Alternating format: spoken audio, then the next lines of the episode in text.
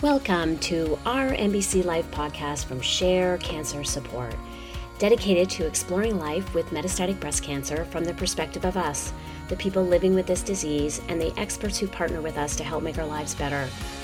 I'm Lisa Laudico, and I'm so glad you're here since no one should face MBC alone. This episode has been something that my colleague Natalia Green has talked about with me since our first meeting, and I'm so glad that we can bring it to you today. There are so many issues that individuals living with MBC face. It's a veritable whack a mole operation covering our physical, mental, financial, and spiritual health every single day. As we head into this time of gratitude and thanksgiving, but let's be real, it should be all the time. Let's not forget to thank ourselves, our minds, and our bodies for carrying us through, even with disease and disfigurement. Let's all grab some real love for our whole selves. Here's Natalia. Hi, my name's Natalia Green, and I'm a senior producer and co host of our MBC Life podcast. On today's episode, we'll be looking into the perception of body image and diet culture in the breast cancer community. I approach this episode with my own experience. When I think about healthcare and cancer, the first image I think of is seeing a bald cancer survivor, of course, all in pink and just finishing a marathon. You know that image. And there's no hate for those living their best fit life during cancer, but that image doesn't reflect all of us in the breast cancer and MBC community. I've struggled with body acceptance almost my entire life life. I think most women can relate that body acceptance doesn't come easy or even naturally in our society. It seems throughout my life that I've been on some kind of a diet and had some unattainable expectation on what my body should look like. It wasn't until my late 20s maybe even early 30s, that I started feeling comfortable on who I was and finally was able to accept my curvier exterior and find more love for myself. Then cancer. As many of us know, cancer and cancer treatment have a way of causing new anxieties and has the tendency of resurfacing past anxieties and issues. Those of us who've had our breasts removed are all too familiar with the challenge to accept what seems our new disfigured bodies. Those of us on certain medications may experience body changes due to onset medical menopause. This brings on a constant battle of mood changes, lots and lots and lots of hot flashes, libido changes, and weight gain. Recovering from treatments, surgeries, and side effects can leave a lot of us less active and more secluded than before entering the cancer world. Then those pesky diets. Almost immediately after my diagnosis, and even more so with my MBC diagnosis, people from nowhere started telling me what to eat, what not to eat, when to exercise, the best type of exercise, and recommendations of all the exotic foods and medicine that will cure my cancer. I may have been ignorant in thinking this, but I thought I wouldn't notice or care about those things anymore. I thought I would just enjoy life to the fullest and not worry about all the small stuff. Well, much of my time dealing with cancer is dealing with the guilt, shame, and insecurities that come with life, but it seems super magnified. After my MBC diagnosis, I've taken steps to love and better accept myself. That means reclaiming the word fat and being proud of it. This means regaining a healthy relationship with my body and with food and appreciate my body for all it's gotten me through. And seeing my scars less as a disfigurement, but as a reminder of life. At least that's what I'm aiming for. Today's episode will be speaking with two extraordinary women, two women who I actually met and learned about on social media Laura Scannell and Mariah Crenshaw. Both of these people have very different stories, but very inspiring stories about body acceptance. We also speak to Dr. Crystal Zuniga, a registered and licensed dietitian and researcher that works with cancer patients. She uses nutrition to optimize the health and quality of life of people living with cancer. And spoiler alert, it's not all about losing weight. So, first, I went to my podcast team to ask them about their experience with body image and diet culture in the breast cancer community. I'm joined by Lisa Laudico, Dar Finkelstein, and Dr. Ellen Landsberger.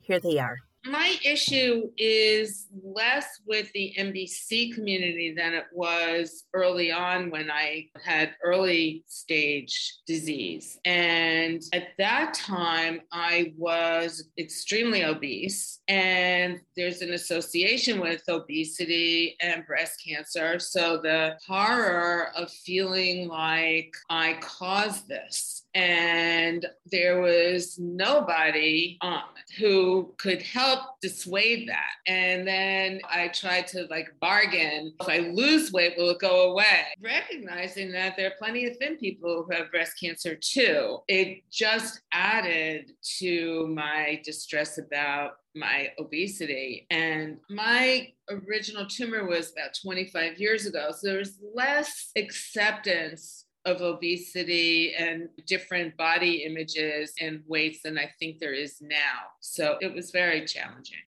I'm so sorry that you had to go through that early stage diagnosis with the additional burden of stigma. For myself, I've always been a thin person and I haven't always been physically fit. And when I was first diagnosed de novo, it was a running checklist with people. But Lisa, you're like so healthy. Uh, we don't understand what's going on. How could this have happened? You did everything right. And the question then becomes what did you possibly not do to get this diagnosis when, of course, I had screenings for a very long time. So they're like puzzled. And I think when you're first diagnosed, there's a lot of that anyway. But to have the body issues on top of it, but then in addition, what are you eating? What are you drinking? What are you doing to continue being that model patient when it's so much is just a stick a finger in your eye kind of situation? Situation because it is no one's fault to get MBC. Right. It's no one's fault to get breast cancer in general. You know, I had similar, Ellen, because mine was 16 years ago and I was overweight at the time. And I had that whole, okay, yeah, that's one of the things on the checklist is obesity for breast cancer. So I thought maybe I brought it on by that. And then started on Femara and the weight started, I started gaining more weight instead of losing weight. And I thought, well, I'm just not doing this. And then gave up and didn't think about it. Then my weight always fluctuates quite a bit. 13 years later, I got the MBC diagnosis.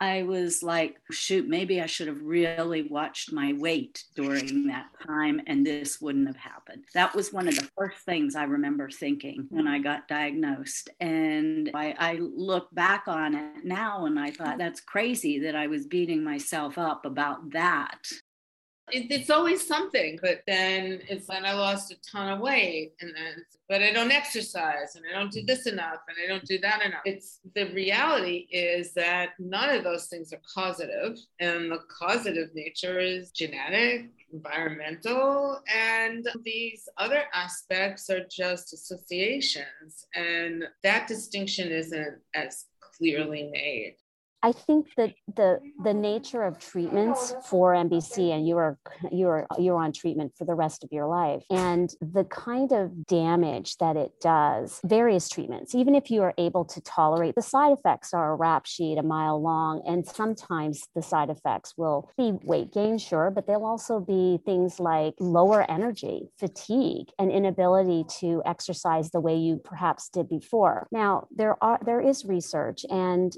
we've talked about it on the pod. It's done at the hospital. One particular study is being done at the hospital where I'm treated, and exercise does assist increasing your, you know, cardiovascular activity while you're in taking these types of drugs will help with your energy. And in fact, they're looking at how it actually increases the efficacy of the drugs, right? But that's very different than saying you need to walk three miles a day and lose 10 pounds because otherwise you're not going to be a good MBC patient. It's a very different message. One is very proactive in terms of let's try to look at this and how it can improve how you respond to treatment. How can it improve your fatigue side effects, say? But that nuance is often lost. And the patients who are dealing with an existential end of life crisis daily, in addition to the guilt on did I do this myself? And hopefully all of our listeners are disabused of that. Hopefully, every single MBC person who listens to this podcast knows it is not your fault. We next talk about the body image that we have of ourselves. Not only does treatment in itself bring its own challenges with weight gain and weight loss, but some treatments, some surgeries, and some procedures leave our bodies looking different than before. Here's Ellen. I had I had a lumpectomy and radiation, and nobody mentioned that the there would be a reduction in the size of my breast. So now already having difficulty with the, being a very large woman, now I had my breasts were different sizes. And I was totally unprepared for that. And the patients who had mastectomies, there were different things and different prosthetics for them. But for me, I didn't even know that I could get that. And so it was going around and trying to hide. I was always trying to hide things and, and trying to not have a shape and ultimately, I had lost a tremendous amount of weight. Then I was really distorted. And I have had two breast reductions of the normal breast just to be able to get a decent bra because things are they're just different. Yeah, dealing with the distorted image was was very hard.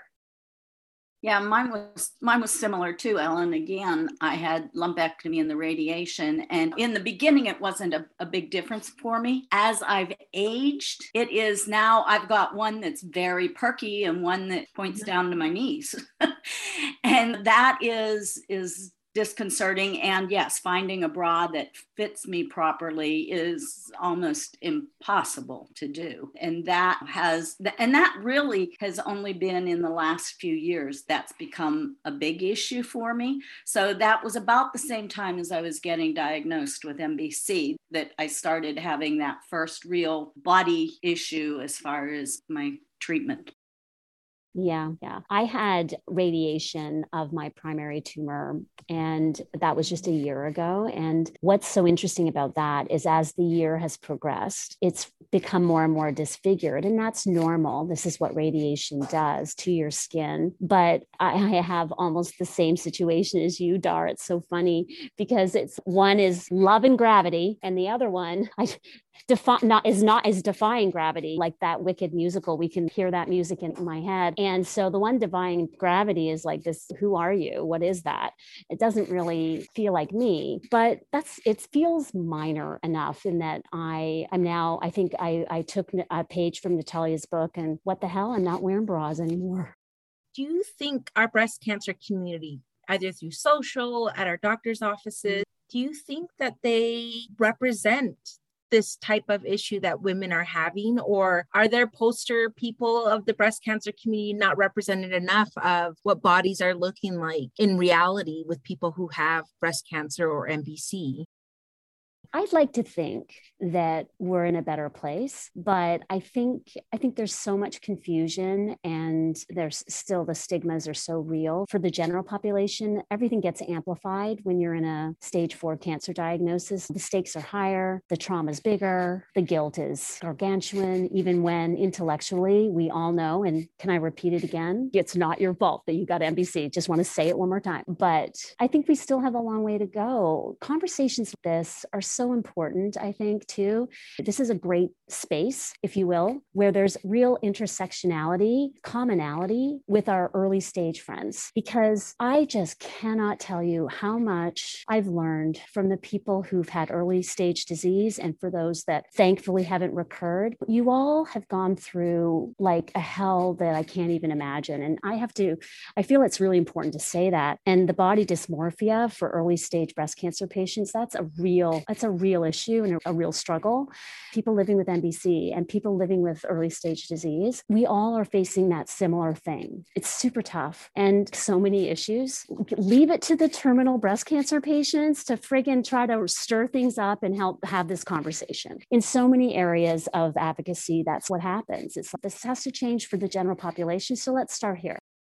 I think, you know, what you're saying about the focus when I had early stage, I didn't want a recurrence and I was much more caught up in how I looked. I think when I was diagnosed, or since I've been diagnosed with metastatic disease, how I look is much less important than the fact that I go out and that I be present, that I'm able to do things. I'm much more focused on how I live, regardless of how I look. I will always care about my weight because it's been, you know, a major issue in my life. And I'll always regret when I'm up a little and I'll be happier, a little, a little happier when I'm down a little bit. I'm really trying. Like I was with somebody earlier this week who had lost a tremendous amount of weight herself. And I was very careful not to say anything to her because she's beautiful. She's beautiful, thin, and she's beautiful, heavy. And I really just didn't, I didn't want to focus on that because that's what people always say to me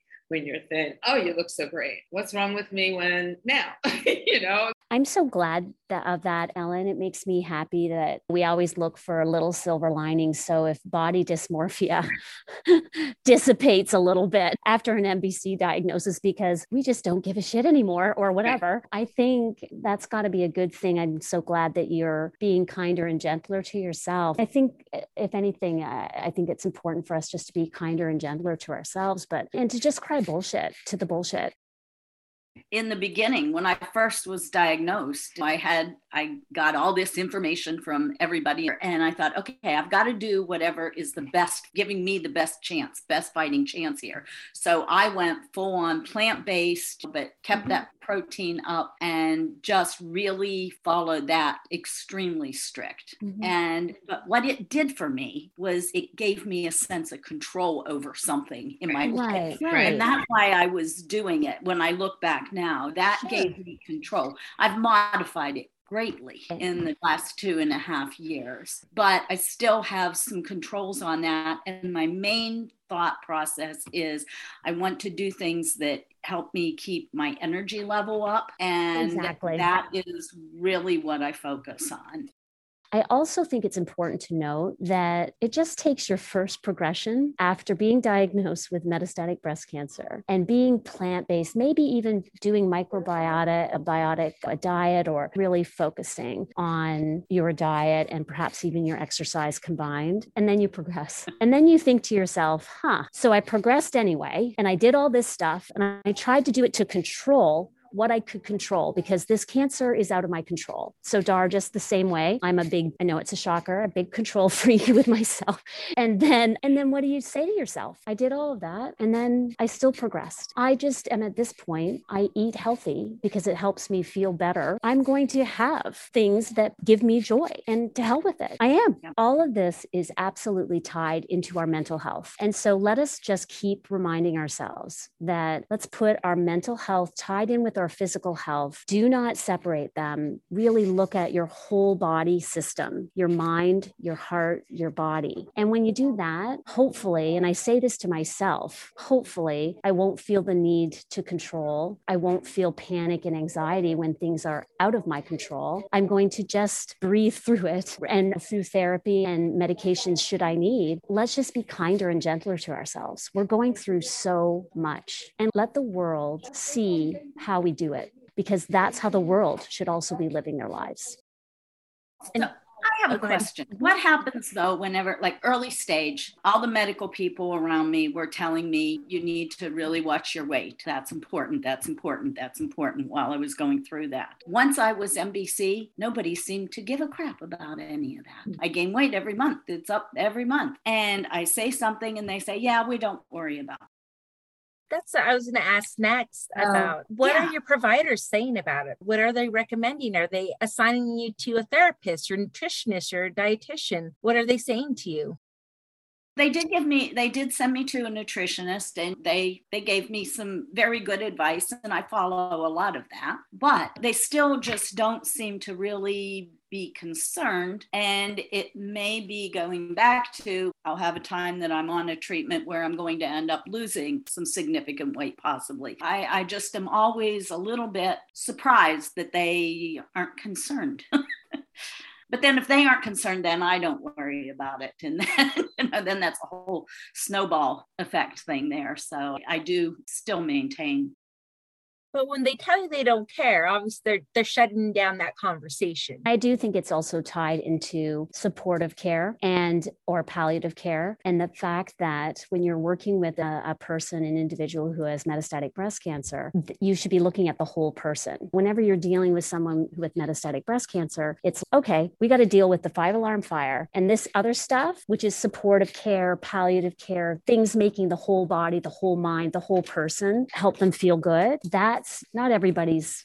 front of mind, every provider's first thing that they think of. And that's our job, unfortunately, to remind them that it should indeed be part of our care there was a period of time where I was getting tons of emails looking for lifestyle modification studies for people with stage zero to stage three and stage four where people were excluded. And I contacted the, the staff involved with the foundation and talked to them. I said, why are you excluding us? We have we have lifestyle modification issues as well. We want to be a part of this. And I got to the researcher involved involved who gave me some reason that made some sense, but I still thought that she could have included us in the studies. I think there's a lot of exclusion of these things. I think that Lisa hit the nail on the head. They're looking at keeping us alive and don't worry about the rest of the stuff. My own internist said, You've got, when I ask her about osteoporosis or diabetes, oh, you've got enough to worry about. you have enough to worry about.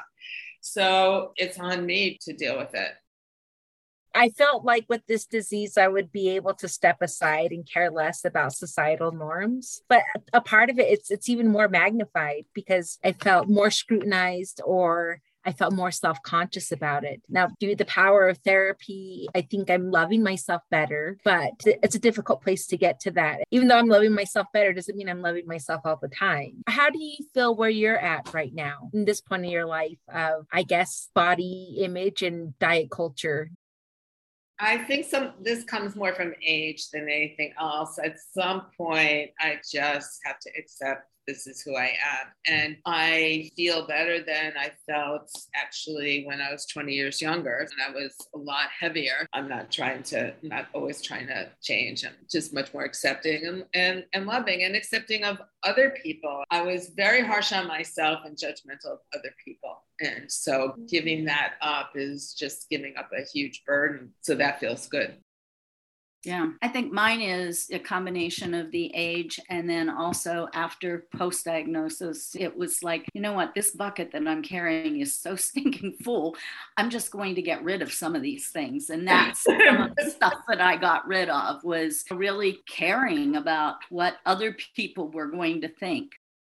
I love that. I'm so glad. I think that the loving of yourself extends to how you perceive the world. It took some time, but it's it's a great feeling to have that sense of peace with yourself. I think we many of us, a lot of us, at least I can speak for myself. It's I just don't give a shit about a lot of stuff. And I think that's normal and I'm glad for it. I'm glad for it. I'm grateful for it. Um, I think it's helpful too when the world around us becomes more accepting to these things as well. We see on our social and people that we meet that they're embracing their bodies the way they are, their diagnosis without judgment for themselves. So I think that helps too. Mm-hmm. When I see people who look more like me or see people embracing their bodies and I think they look amazing, whether they're thinner than me or heavier than I am, I want that confidence or I want that attitude where you look like you like yourself. And I think that looks the best on everyone. That look in their eyes, you know, yeah. that, that, that they're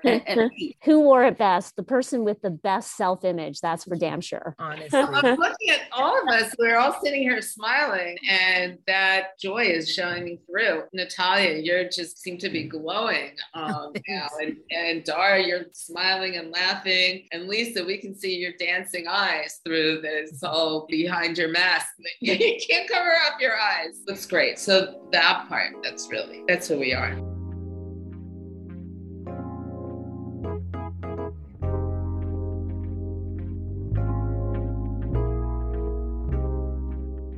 Our first guest is Laura Scannell. I put a question out on social media if anyone had a story to tell about body image and diet culture in the breast cancer community. She messaged me back. Here's Laura.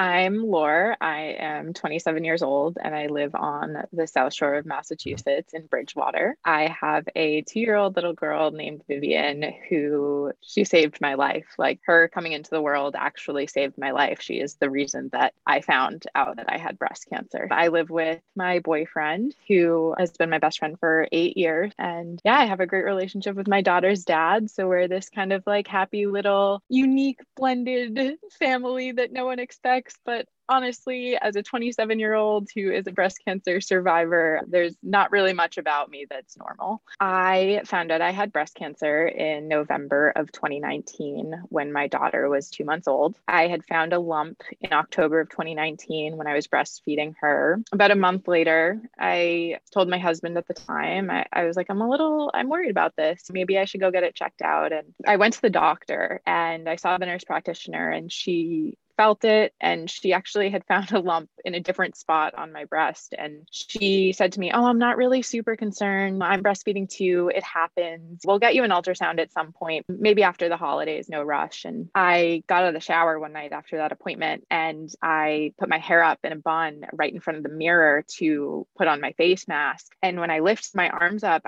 I saw a dimple in my skin and I was like, that's not a clogged milk duct. Something's going on here. So I instantly panicked.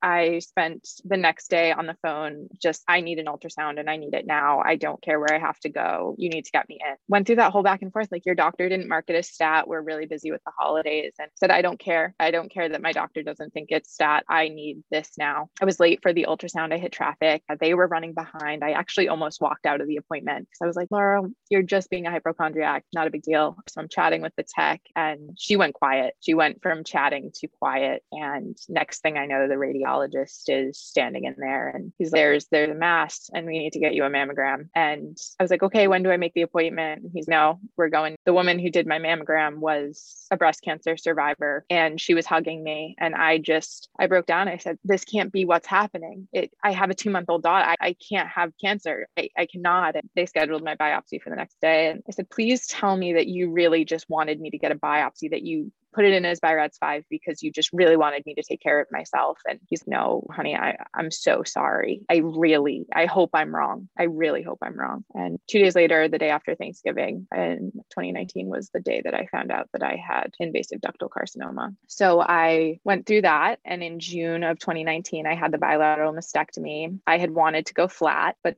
they said, you want to feel feminine. You want to do it. And I said, I don't want expanders. I don't want to have to go through that. To me, it's not worth it. I I want one surgery and I want to be done. I want to be there for my daughter. I want to live my life. And so they were like, there's a surgeon. She can do it in one shot. You can get the reconstruction. And I said, okay, all right, fine.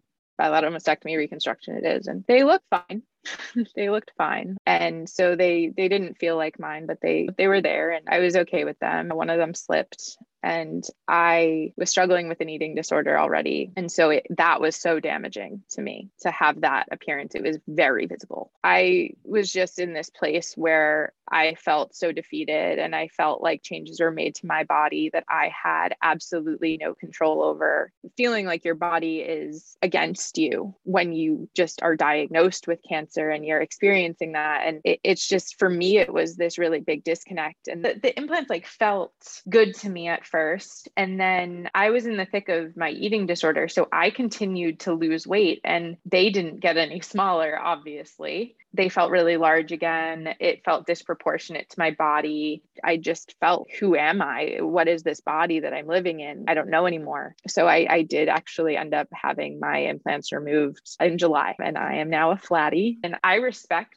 any decision that a woman makes. For me, going flat freed me, and it freed me from the feeling that I had to fit into society's beauty standards because having breasts perpetuated that. It it was like now I look feminine to other people. And so it was like, okay, so I don't have to try anymore. I just get to exist for me. And that changed. As breast cancer patients, we lose so much control over our bodies. And we have, it's just, we have to relinquish our power in many ways. And so I think finding ways to empower yourself and own decisions for me made such a difference in how I got through treatment. Doing research for the interview, I was hoping to find information about eating disorders that happen during cancer treatment, and I couldn't find anything. I was able to find support for eating disorder community and then obviously the breast cancer community, but there wasn't an intersection between both of them. How are you finding support?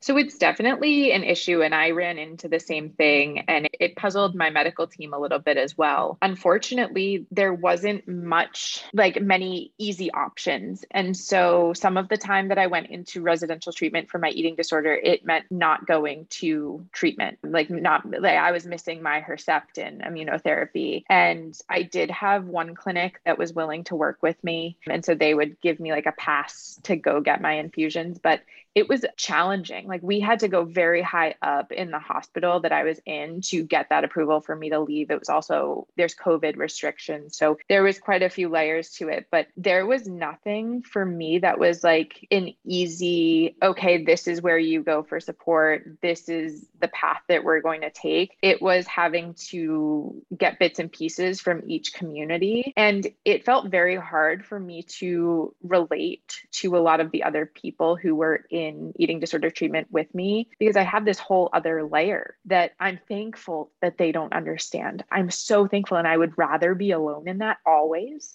But right. it's hard. It, it's lonely and it's confusing. The, the more I thought about this last night, there's no way like you're you're the only person that that has suffered from both at the same time because uh, as as women we grow up in a society where we are always judging our bodies and we are always finding issues with it so i can't imagine especially people people who are seeking that control while things are really uncontrollable explain to me the process of how you found out that you had an eating disorder or that your medical team found out that you had an eating disorder. My eating disorder has been on and off for about 15 years now. It went through periods of laying dormant and it came up when I had just started chemo and it came back strong. And this round of it was the strongest I had ever experienced. And it started not being a big deal to me because I could keep it quiet. So I had the excuse of chemo chemo. Okay, I just can't eat because of chemo, or oh, I'm sick because of chemo. Oh, that's why the number on the scale is going down. It's because of this, it's because of this. And that only lasted so long before my team's like, this isn't normal. Like, your tests are okay. Um, and I was going back to my oncologist office like daily for fluids because I was restricting that as well. I was fortunate that I had an integrated medical team where my psychiatrist was in contact with my oncologist. So they started putting two and two together, and my psychiatrist psychiatrists like would show concern and over time it, it, was like i couldn't really hide it. I was suffering and i just broke down and and was like okay i'll let you try to help me. But there was still there's there was still a lot for over a year there was like it was like help me but at the same time don't. So there were a lot of reservations on my part and made it tricky. It does seem like you're really lucky to have your psychiatrist and your oncologist talking together because as we find pretty often is that our different health cares don't talk to to each other. I can only imagine that people who don't have psychiatrists and haven't discovered that they have an eating disorder or have admitted it are going undiagnosed and missed and untreated all the time. Absolutely. I only had that set up because I was part of a study. So it was just really luck of the draw. But I have experienced that disconnect. That in and of itself, going through this changes you and it changes you drastically with your, it changes your sex life. It changes your body image because everything just not working the way that it did. And having those two teams not communicate, I, um, a lot of people don't have a psychiatrist, maybe not at all, but most situations that is divided.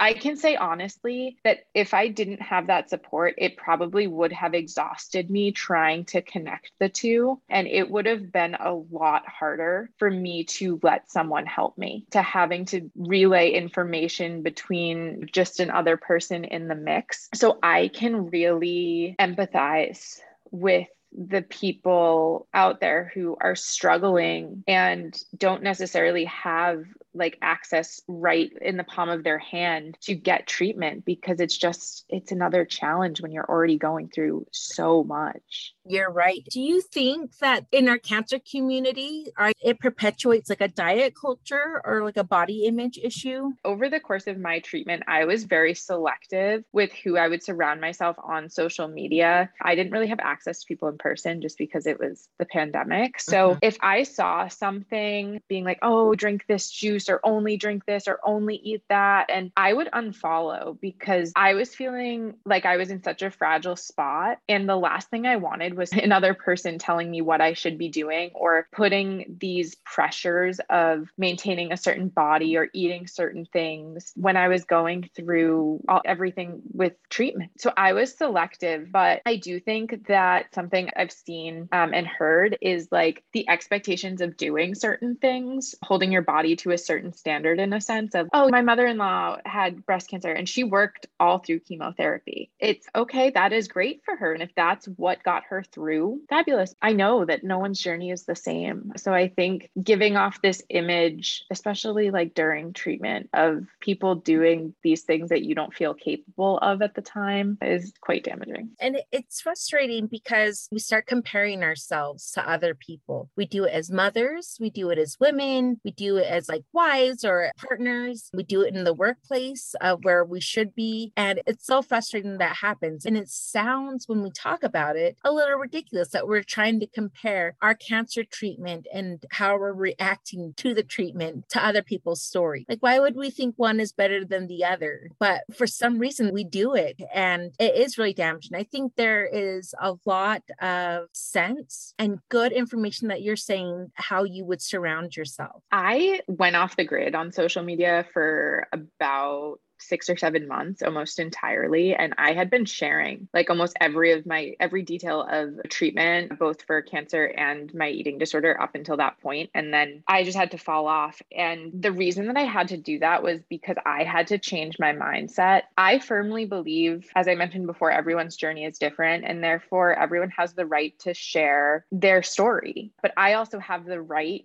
to acknowledge what's damaging for me and and choose not to follow. And i had to reset my headspace and say, you don't have to compare yourself. Like, you don't know like their full story. They don't know yours. Like, you're doing the best you can. And then I, I was able to detach and now I will poke around in it, but it really depends on the day. Yeah. So acknowledging where you're at in your head and what you can handle, it's okay. There, that you have that right. For some of us who might not be as familiar with eating disorders, like, how does that start? Because I'm sure you didn't start eating one day and then having complete eating disorder where you're just depriving yourself in just one day. That's a great question. My eating disorder first popped up when I was 11 years old, and it started with purging um, like junk foods, what I thought of at the time as bad foods, what I was told by family and the world was bad foods. And that happened on and off until I was 25 and diagnosed with breast cancer. But it would sometimes happen for a few weeks. I did go through a, when I was about 21, I was on a medication that suppressed my appetite. So I, I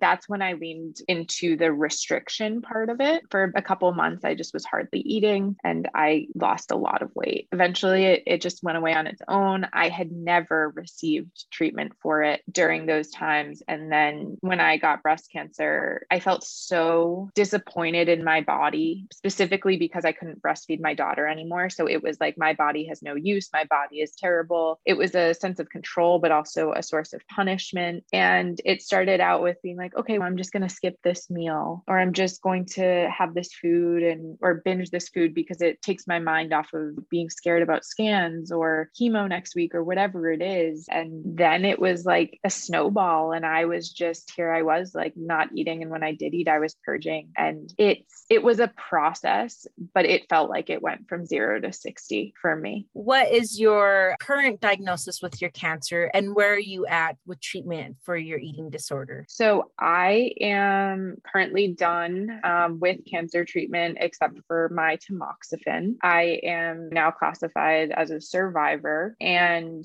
I'm grateful. My eating disorder, I am like 120 days purge free. I awesome. thank you. I had to redo my relationship with food and slowly over over time learn my hunger cues again, my fullness cues, how to push people's opinions aside about what foods are good and what foods are bad, and learn to have my body tell me what it could handle and what it didn't. And that's going to be unique to every person, right? So that was a process. And I'll be totally honest, I still struggle with restricting. So I'm technically in recovery, which is amazing, but there it's still hard. It's sure. It's not just over. No, that that makes a ton sense. And congratulations, by the way. Every day that we get through it is nice. You know what I mean? It's a little win for us, like that we made it to the next day. What would you say to people who might be following the same path that they're trying to find control or they're having issues with their body image? What would you want the cancer community to know what happens and how to recognize it? The first thing I would want anyone who's experiencing these kind of feelings to know is that they're absolutely not alone, even though I know at the time I felt like I was. It's hard because I think the answer that most people would expect from me coming out on the other side now is tell your treatment team immediately, get intervention, do whatever it takes. And while that is like best thing, that's that would just that's like the most ideal thing, but that's like also extremely hard. So take it slow. Do whatever like you feel comfortable with. If that's telling a friend, if that's writing about it in your journal, if that's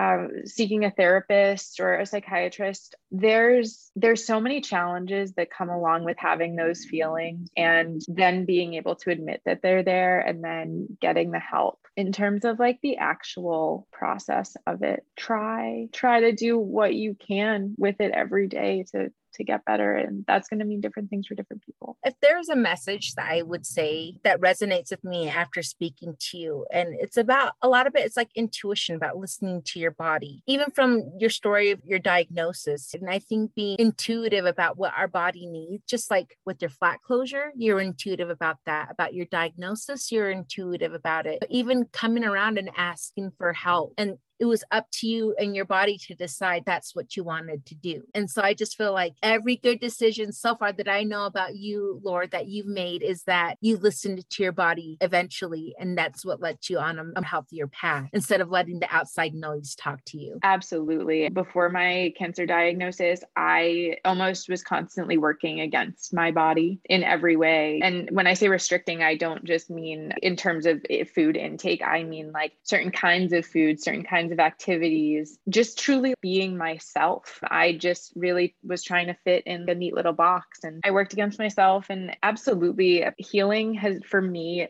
been all just listening to myself. And that's why I can't say contact a psychiatrist immediately because even though I had one on board, it wasn't until I was ready to get better that anything actually stuck. You should be very proud of yourself for a number of reasons. And I think especially that, that you're wanting to talk about it. I know it's not easy for people in general to talk about their cancer diagnosis. It can be really triggering. And then anything else on top of that, especially when it comes to like body image type stuff. Because it's a weird admission, right? There are others like you, and I know you're going to touch them, and that there's going to be someone that listens to this podcast that's going to, a light switch is going to go on because of you. With everything everything that I've gone through, uh, the mindset that I try to keep is that if sharing my story can help one person, then that's a good enough reason to share it. And it's so important for me to share mine. I can't speak to what anyone else should do ever, but I think that more people being open in our community and honest is just always helpful.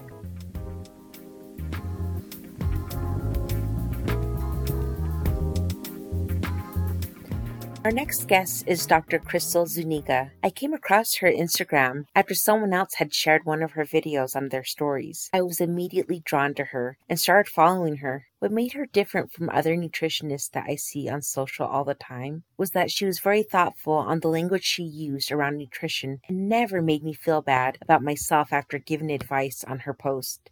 Here's Dr. Zuniga. My name uh, is Krystle Zuniga. I am born and raised in Harlingen, Texas. So I've been a Texas girl, but I went to school in Ohio and Illinois to be a dietitian and then pursue my higher uh, education in nutrition. And in getting my PhD, I was doing work on dietary strategies for prevention of prostate cancer. And that's really what opened up my interest into the powerful role of nutrition in cancer. And then I was an assistant professor in nutrition for several years doing research, but I was really missing that piece of connecting with the patient. So in my research, I was doing research on nutrition, physical activity, and chemo brain, actually, in breast cancer. In working with the participants in the study, learning a lot more about how they didn't get a lot of education about nutrition during their experience. They had a lot of questions and hearing a lot about the misinformation. And so I learned a lot from my participants and being out in the community. And it really drew me more into wanting to work with this population more. So I, I took a role when the Livestrong Cancer Institutes at UT Austin's medical school, Dell Medical School, uh, that opened up in late 2018, but I started there in 2019 and I've been an oncology dietitian with them for the past couple of years. So private practice as well as working in clinical practice. And so in that clinic, we see many different cancer types.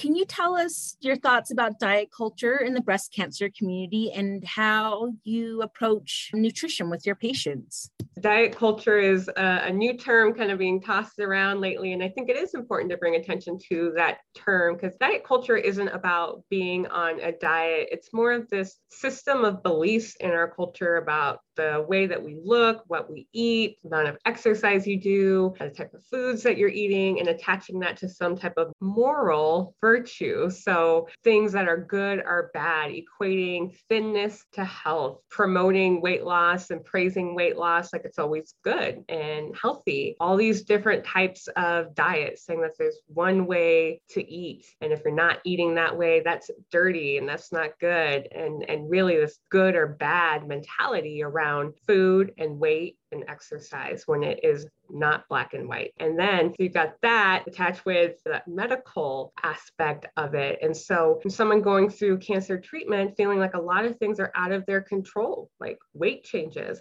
like what they can eat and the amount of energy they have to exercise when they're in the system of the diet culture beliefs and in our culture, there can be a lot of shame and guilt feeling like they're not measuring up to the culture's beliefs and ideals about weight and health. How do you approach nutrition when it comes to seeing your patients, especially people who have metastatic disease? I try to approach using diet and talking about physical activity too in that terms of empowerment that you can use your nutrition and physical activity as a way to improve quality of life to help you withstand the treatments that are going to prolong life and not necessarily this good or bad. Like i often get asked in the consult all right tell me what i can't eat. It's not that simple. How are you feeling? What can you eat? What are your barriers? And what is your financial constraints?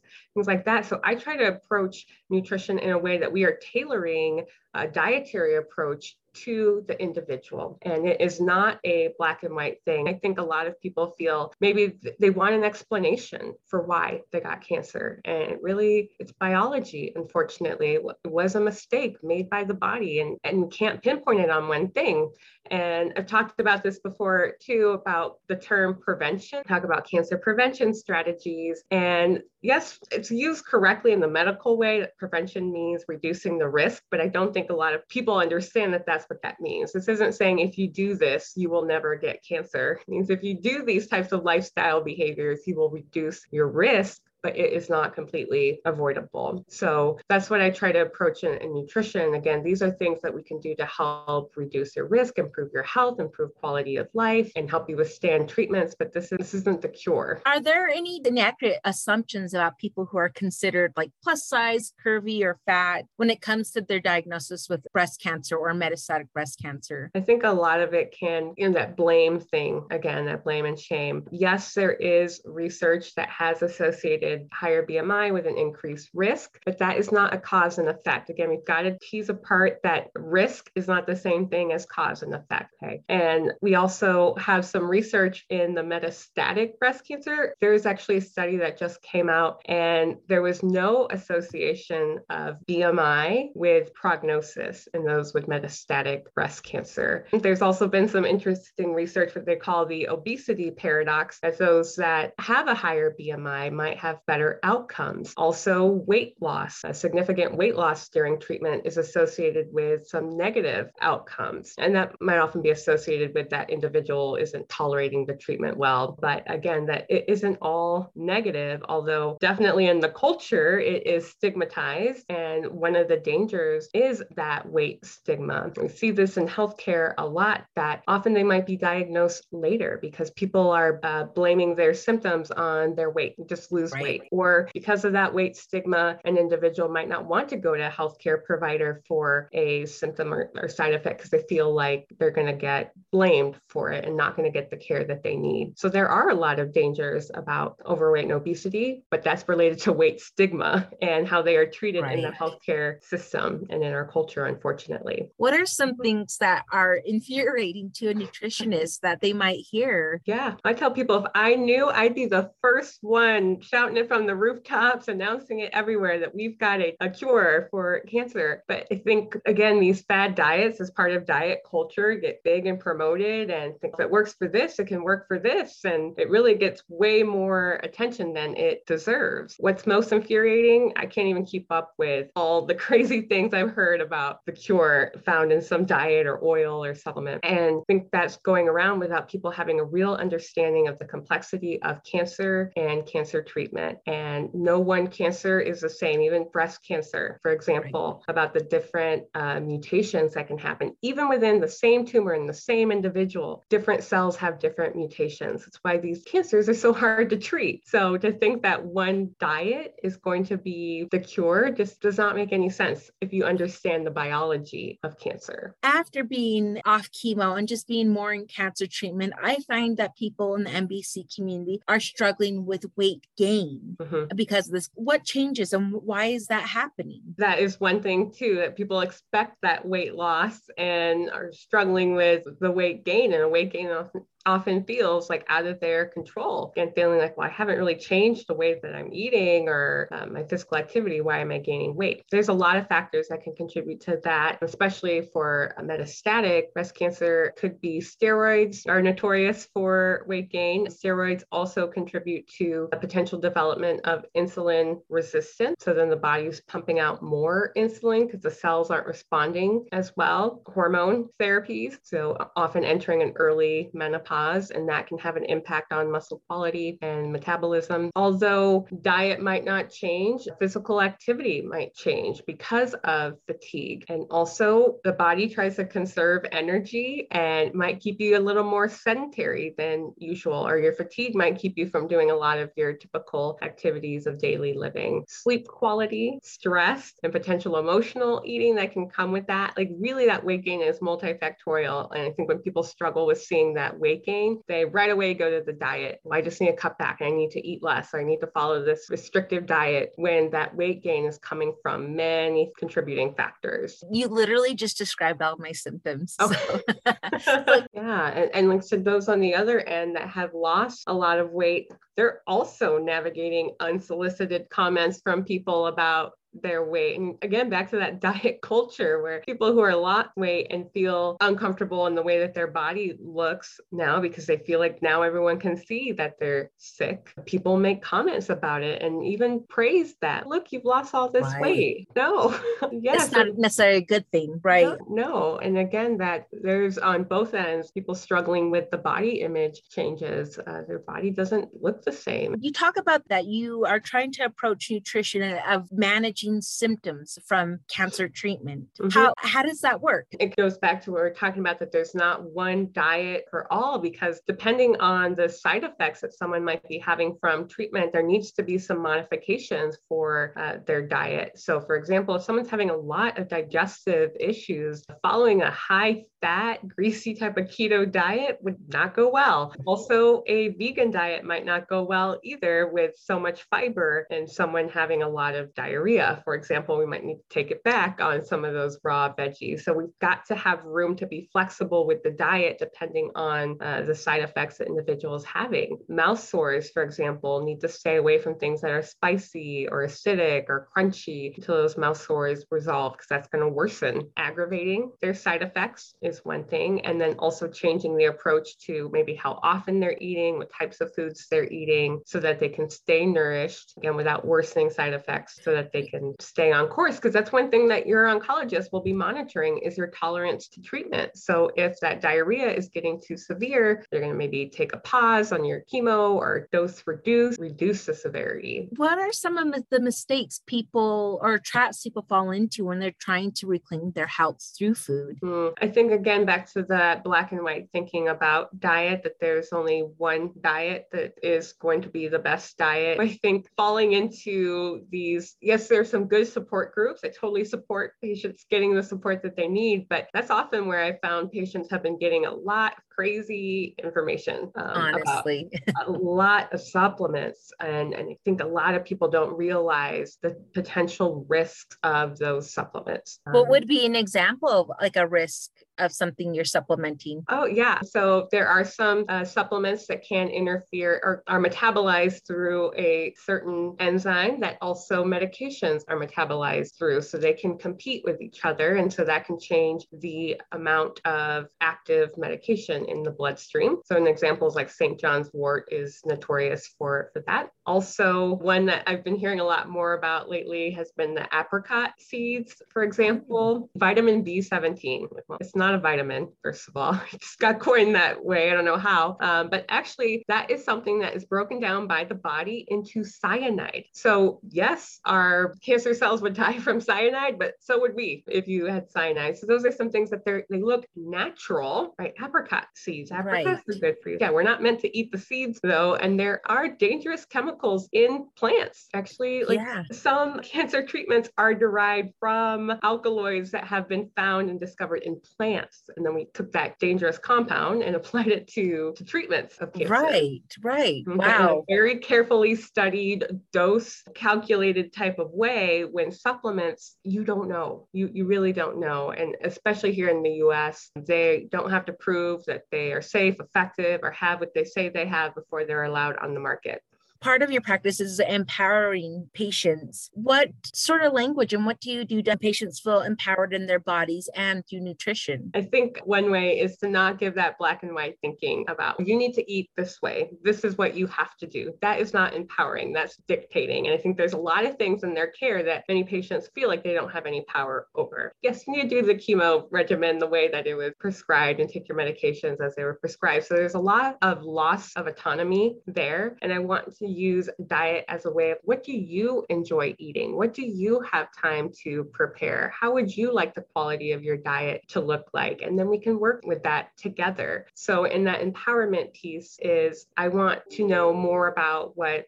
they want from their diet and also accommodate to what potential barriers they might have as well and limitations. And for example, too, when you've got uh, younger patients who also have families that they're taking care of, I want it to not feel like they have to eat something totally different than what their family is eating. Right. Learning more about what their goals are, what their barriers are, what their likes and dislikes are. Like we're going to come up with a plan together and, and make that feel like an empowering piece rather than being told what to do. Right. Is weight loss your number one goal when you talk to your patient? Never. And honestly, even when a, a provider is saying they need to lose weight, I'd like to learn why. What is this to get to the surgery that they need? Okay, then, then, we can work on that. And as long as that's been expressed to the patient, why that needs to happen. I would never say, oh, did you know your BMI is this? You need to lose weight. Like, absolutely not, because health and weight are not that connected as people might think they are. It is. So no, I, I don't. But also I understand that there are some people who want to lose weight. And I don't shut down that conversation. I ask questions about why. And I want to again to learn more about their goals and what they think is going to come from that weight loss too. I came across your on your social, you were talking about food anxiety. What is food anxiety and what might cause a person to be anxious about their food? a little bit, it can go for a couple things. One of them is that guilt and shame around foods, like having anxiety about eating foods that they might feel are off limits, like cookies or things that have sugar, right? Because sugar feeds cancer. And so anxiety right. about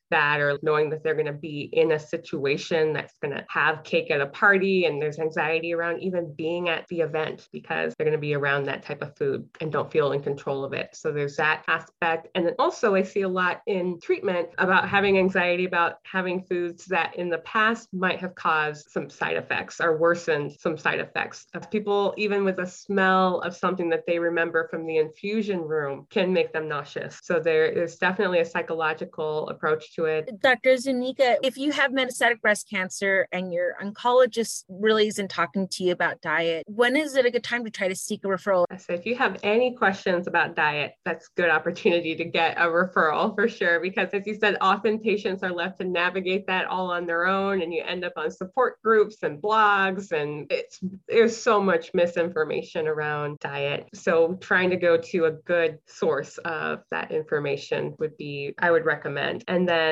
but more specifically, if there is unintentional weight loss or having difficulty eating because of side effects, that would definitely warrant seeing a dietitian so you can develop a more tailored approach to your diet to help with perhaps weight gain or holding on to muscle mass or eating while you're navigating these side effects. So I remind people there are experts in this area. You don't have to figure this out on your own. It just seems with so much misinformation out there that it makes sense to consult uh, a dietitian or a nutritionist and have someone on your team of your supportive care team to help that. Yeah, and so cancer is impacting every aspect of someone's life, and so for expecting the patient to figure out who can I talk to about this issue and this issue, and you've got your maybe 15 minutes with your oncologist you're talking about the cancer. If you have someone that you have found that would take a referral from your provider, present that information to them so they can do that. That I, I understand too, that's just more burden on, on the patient. And a lot of this underrepresentation of nutrition in oncology care is down to an insurance issue, honestly. A lot of insurers do not cover nutrition counseling, um, especially for uh, oncology.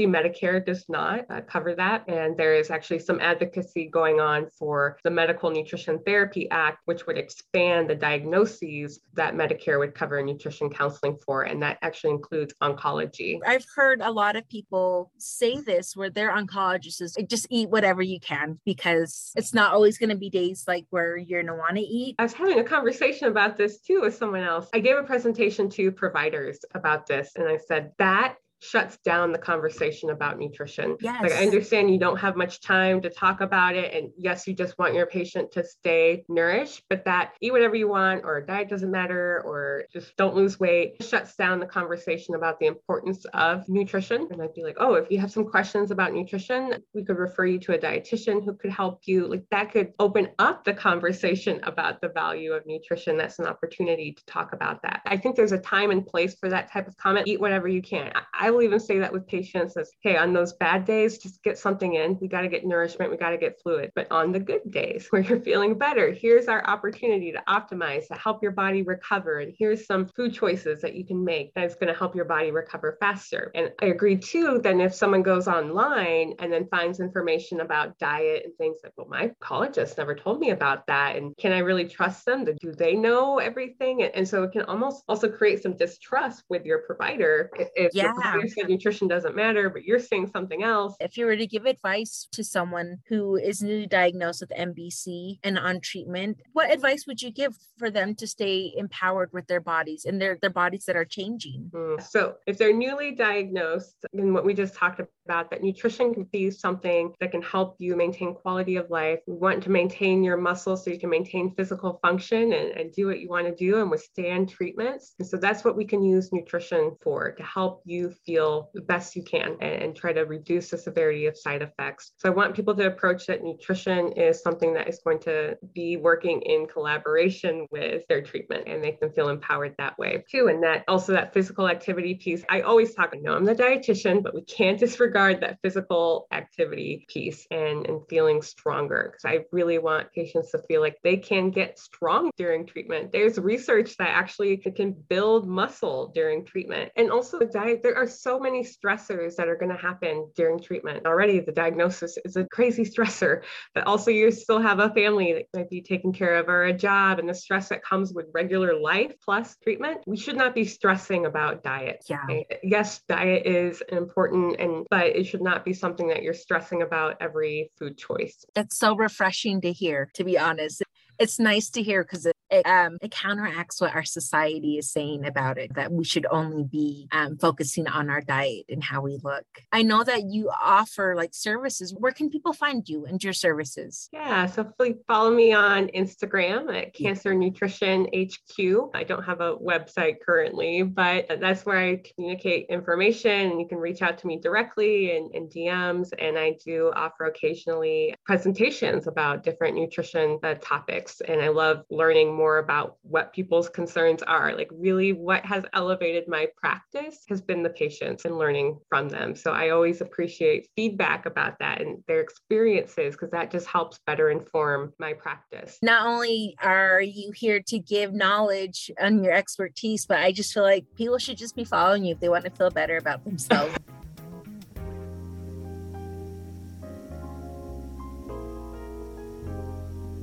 Next guest is a social media influencer. Her name is Mariah Crenshaw. Like many young people diagnosed with breast cancer, I use social media to find connections and support, and I came across Mariah. If you've seen Mariah's Instagram, you won't be surprised that she's a fave amongst the breast cancer community. Breast cancer aside, Mariah has style. She's beautiful and she's smart. Mariah is 29 years old, currently living in Louisville, Kentucky, and she's a criminal justice specialist at a local government entity. She has a master's degree in international crimes, conflict, and criminology. Mariah is also a model who uses her influence to emphasize the importance of loving your body at every stage. Check her out, you won't regret it. I'm obviously a real stand for Mariah, so you won't be surprised to know that I was very excited to have her on the podcast for this episode. Here's Mariah. Mariah. So I was diagnosed in May of 2018 when I was living abroad in the Netherlands, getting my master's degree. I was getting my master's in international crimes, conflict, and criminology. Oh. And we were towards the end of the year. We were working on my thesis, and I was just like going and traveling different countries and everything like that. So when I thought that there was something wrong with me, I put it to the back of my head because I'm like, you're in Europe. That's a once in a lifetime opportunity. Focus on that. Enjoy yourself. So it was a good experience though overall. But yeah, that's what I was doing over there. I was just getting my degree. I felt a lump in March and pushed it off a little bit because I was like, I have finals to do. So I can't think about things like that. In May, I went to a general practitioner there and they said we might, it might be a water cyst because of your age. At the time I was only 25, just turned 26 actually. And they were like, we'll get you an appointment anyways. I had an ultrasound immediately after that. They said, we need to get you in the mammogram room. So they took me to the mammogram room. And when they were done with that, they're like, okay, we need you to come in tomorrow as soon as we open up and you will know within an hour after we do a biopsy if it's cancer or not. And I said, okay, cool. So I came back the next day. She told me everything. She said I was malignant. And I said, okay. I got a lumpectomy when I was done in, when I was there in the Netherlands. And then they told me that chemo was strongly recommended. So I said, I have to come back to the States. I can't just, I can do surgeries alone, but I didn't know what chemo was going to be like. So I said, okay, let me move back to the States to finish that. Then I had a double mastectomy with expanders. And then a couple months later, I had my implants put in. And then I finished my thesis. I graduated still, and it was stage two. Yeah, that's pretty much it. And I hope you don't mind me saying this, but you and I were curvier people. We're plus right. size. I don't mind using the word fat. Like I embrace the, the fat term because you're so open on social media. If there is any point, a time that people made assumptions about why you got cancer, maybe a type of those assumptions that had to do with like your weight or anything like that, or do you feel blamed sometimes from the outside? No one ever openly openly said to me, people that I know, that I might have got cancer from being fat. Doctors have an interesting way of saying things sometimes, and that insinuates things, which is so interesting because I had to remind myself over and over again anybody can get cancer. So placing the blame solely on my BMI, I call BS. But then obviously, because of the diet culture and the societies that we live in, we're always going to have that kind of feeling like maybe if I weighed 50 pounds less, I wouldn't have got cancer. Or maybe if I weighed 50 pounds less, it wouldn't have came so early like things of that nature. And so I internalized what I thought society would say to me because the way our society already is about fat people. My so once I found out about my diagnosis and I put it out there, the first thing I said is like I don't want people to pity me. I just want people to know, hey, you can be any age because a lot of people didn't realize you see the pictures on TV or the commercials, it's all these middle-aged white women. So the fact that I am black and I'm in my 20s getting this, disregard the size of my body, look at who I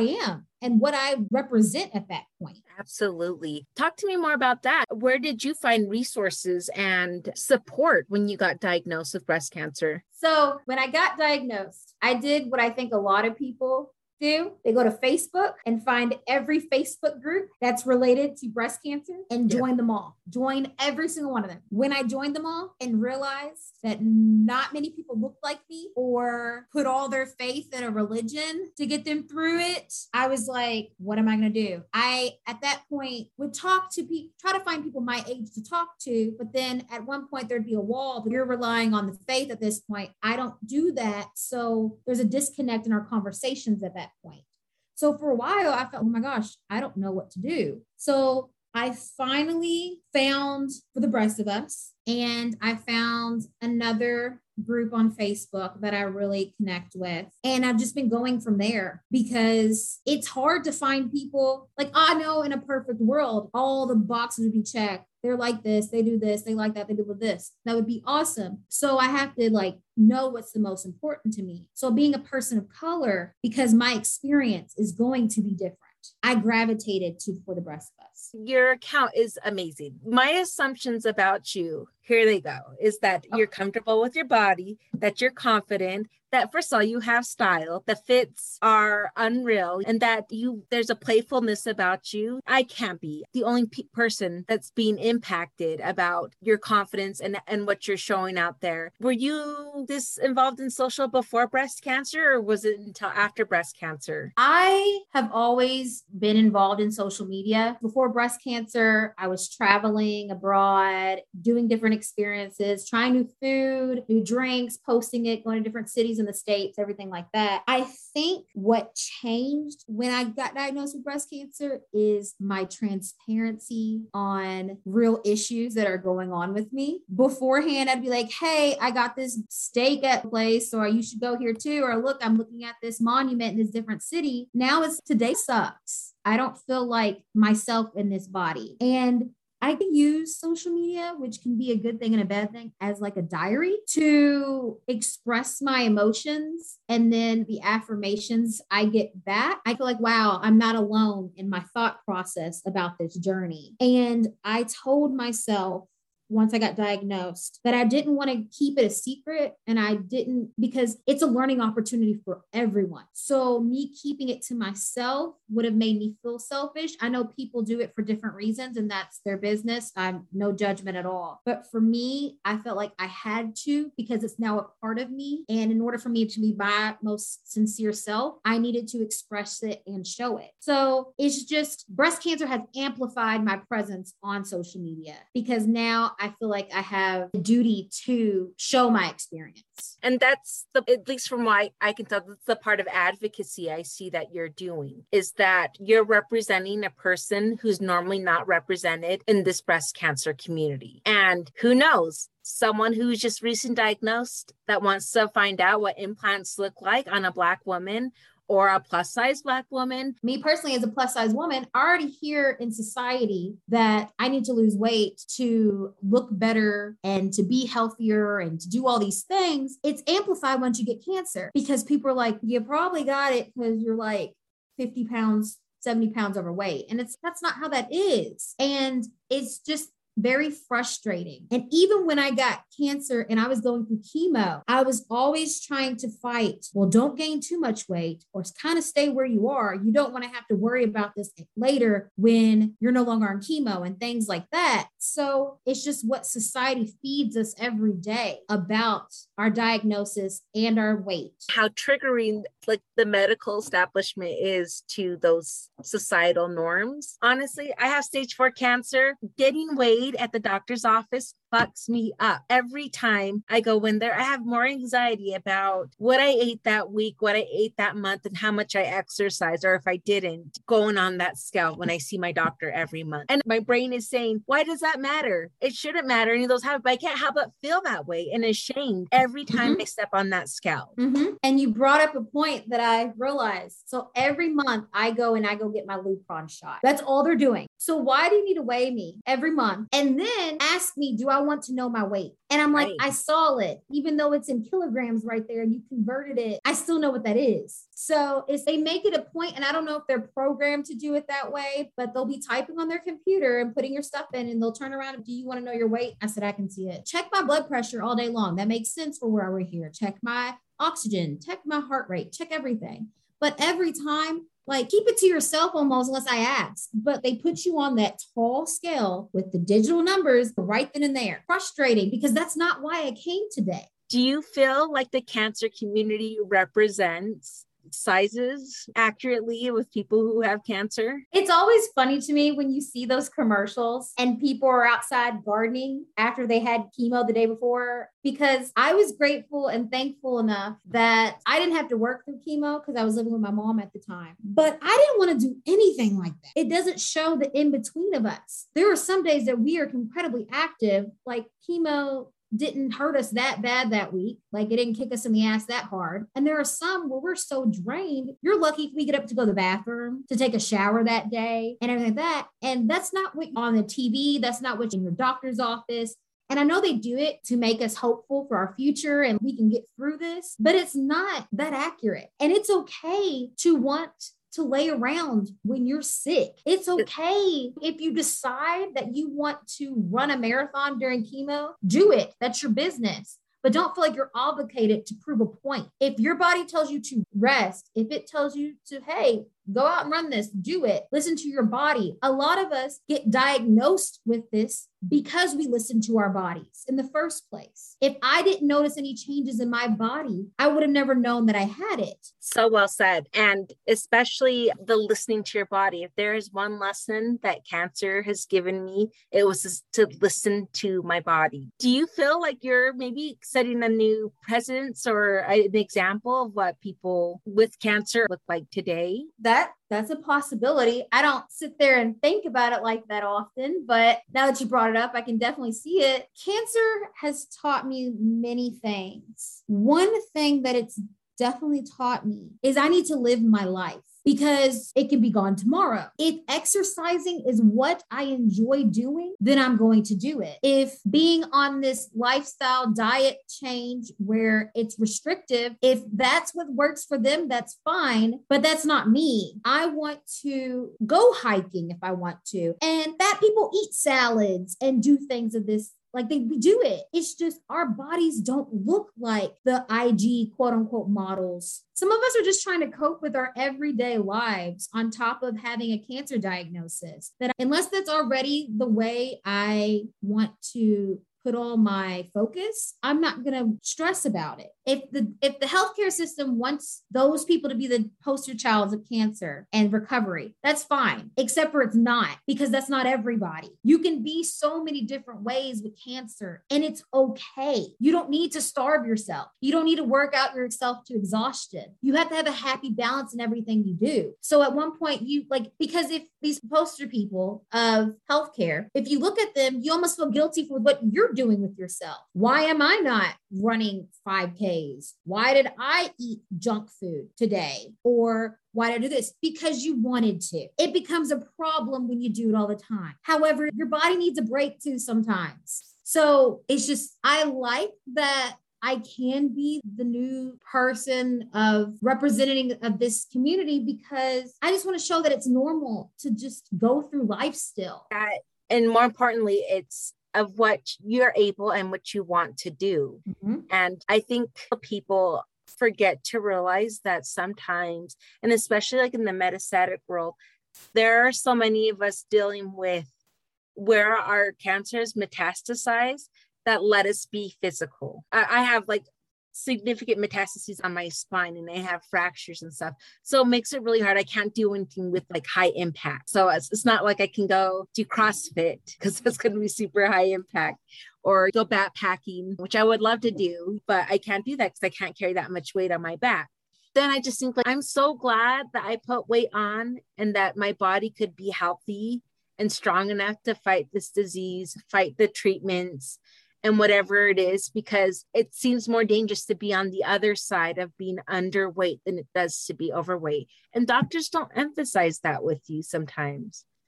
So I try to find ways to empower and give grace to my body for what it's done and it's been through. And being plus size, I'm lucky that it has been plus size during those times. I don't know if there was a stage in your recovery where you just felt like hell yeah, body, like you got it going on. You did what was right for me. And just, it wasn't until my, my diagnosis of like basically saying that I'm going to die of breast cancer, my metastatic diagnosis, that I didn't find true appreciation for each roll, each fold, each pound that's on my body. Over the course of time, I started to realize yeah, you can say your body gave you this and betrayed you. However, you're still alive because of this body. You survived your chemo because of this body. When you were super sick and couldn't eat for a couple weeks, you're still here because of that body. Because although that body's fat, that body still works and it's going to do what it can for you. And that's when I realized why am I so concerned about this number? Why am I so concerned about a size of a pant or anything like that when this body wakes me up every day? I can't hate it too much because it gets me through every day. And that's when I realized, wow, being in love with me and my body is obviously a journey. That's one that I'll think I will call a journey, except that I won't call a breast cancer journey because I don't like that. But it is the journey that I like because it's loving myself through all stages and accepting if I don't like something about me now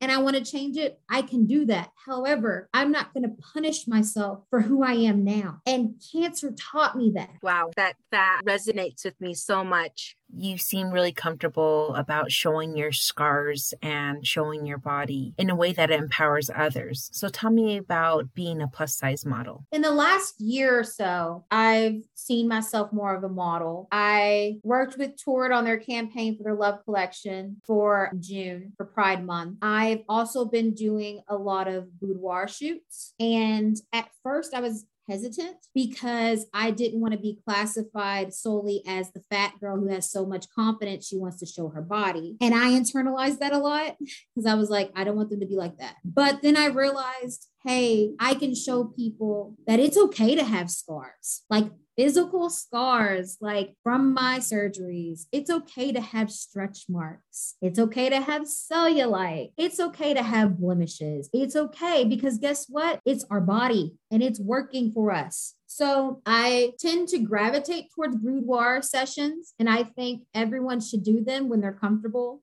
don't rush it because I feel it's more of a thing you have to accept within yourself first before you go onto camera, because otherwise it will show that you're not comfortable. And I would love to get into editorial work where someone's, wow, this is beautiful. Oh, she just happens to be fat. Like I want, so it's a back and forth thing. I want to embrace my fatness, my curves, and I want people to see that they can too. But I don't want them to think that's the only thing I am, which is what I was was like with my breast cancer thing. Uh-huh. I was like, I don't want people to think, oh, that's the woman with the breast cancer all the time. Because guess what? I have other things in life that I do. So it's hard to be breast cancer diagnosis woman, that positive woman sometimes, because people don't think that you can be multifaceted and represent so many things. Everybody just wants to put you in one category when in reality, we all fit in so many categories. You're not going to love your body at all times I don't want to give this false narrative that I love my body every day because I don't. And that is the internalized societal pressures. And I want people to know that it's more so loving your body throughout the whole process, no matter what stage you're in of anything in life, loving your body and accepting it and doing good to it, which could be whatever you want that to be. No, that's so well put. Not all relationships are perfect. You have your goods and your bad days, but at the end, do you love that relationship you're in? And that's the same when it comes to your bodies. Do you love the relationship with your body at the end of the day?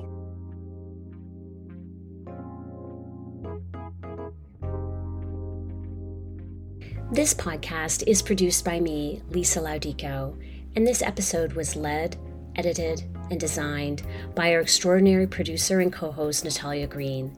In addition, we were joined and assisted by pod team members Dar Finkelstein and Ellen Landsberger. Original music from Connor Kindsley. Our executive producer is Christine Benjamin, Senior Director of Patient Services and Education at Share Cancer Support.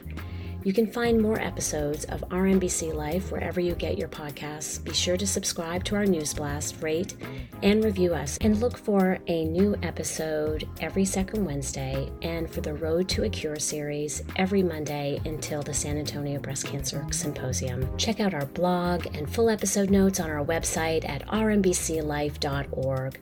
We'd love to hear from you.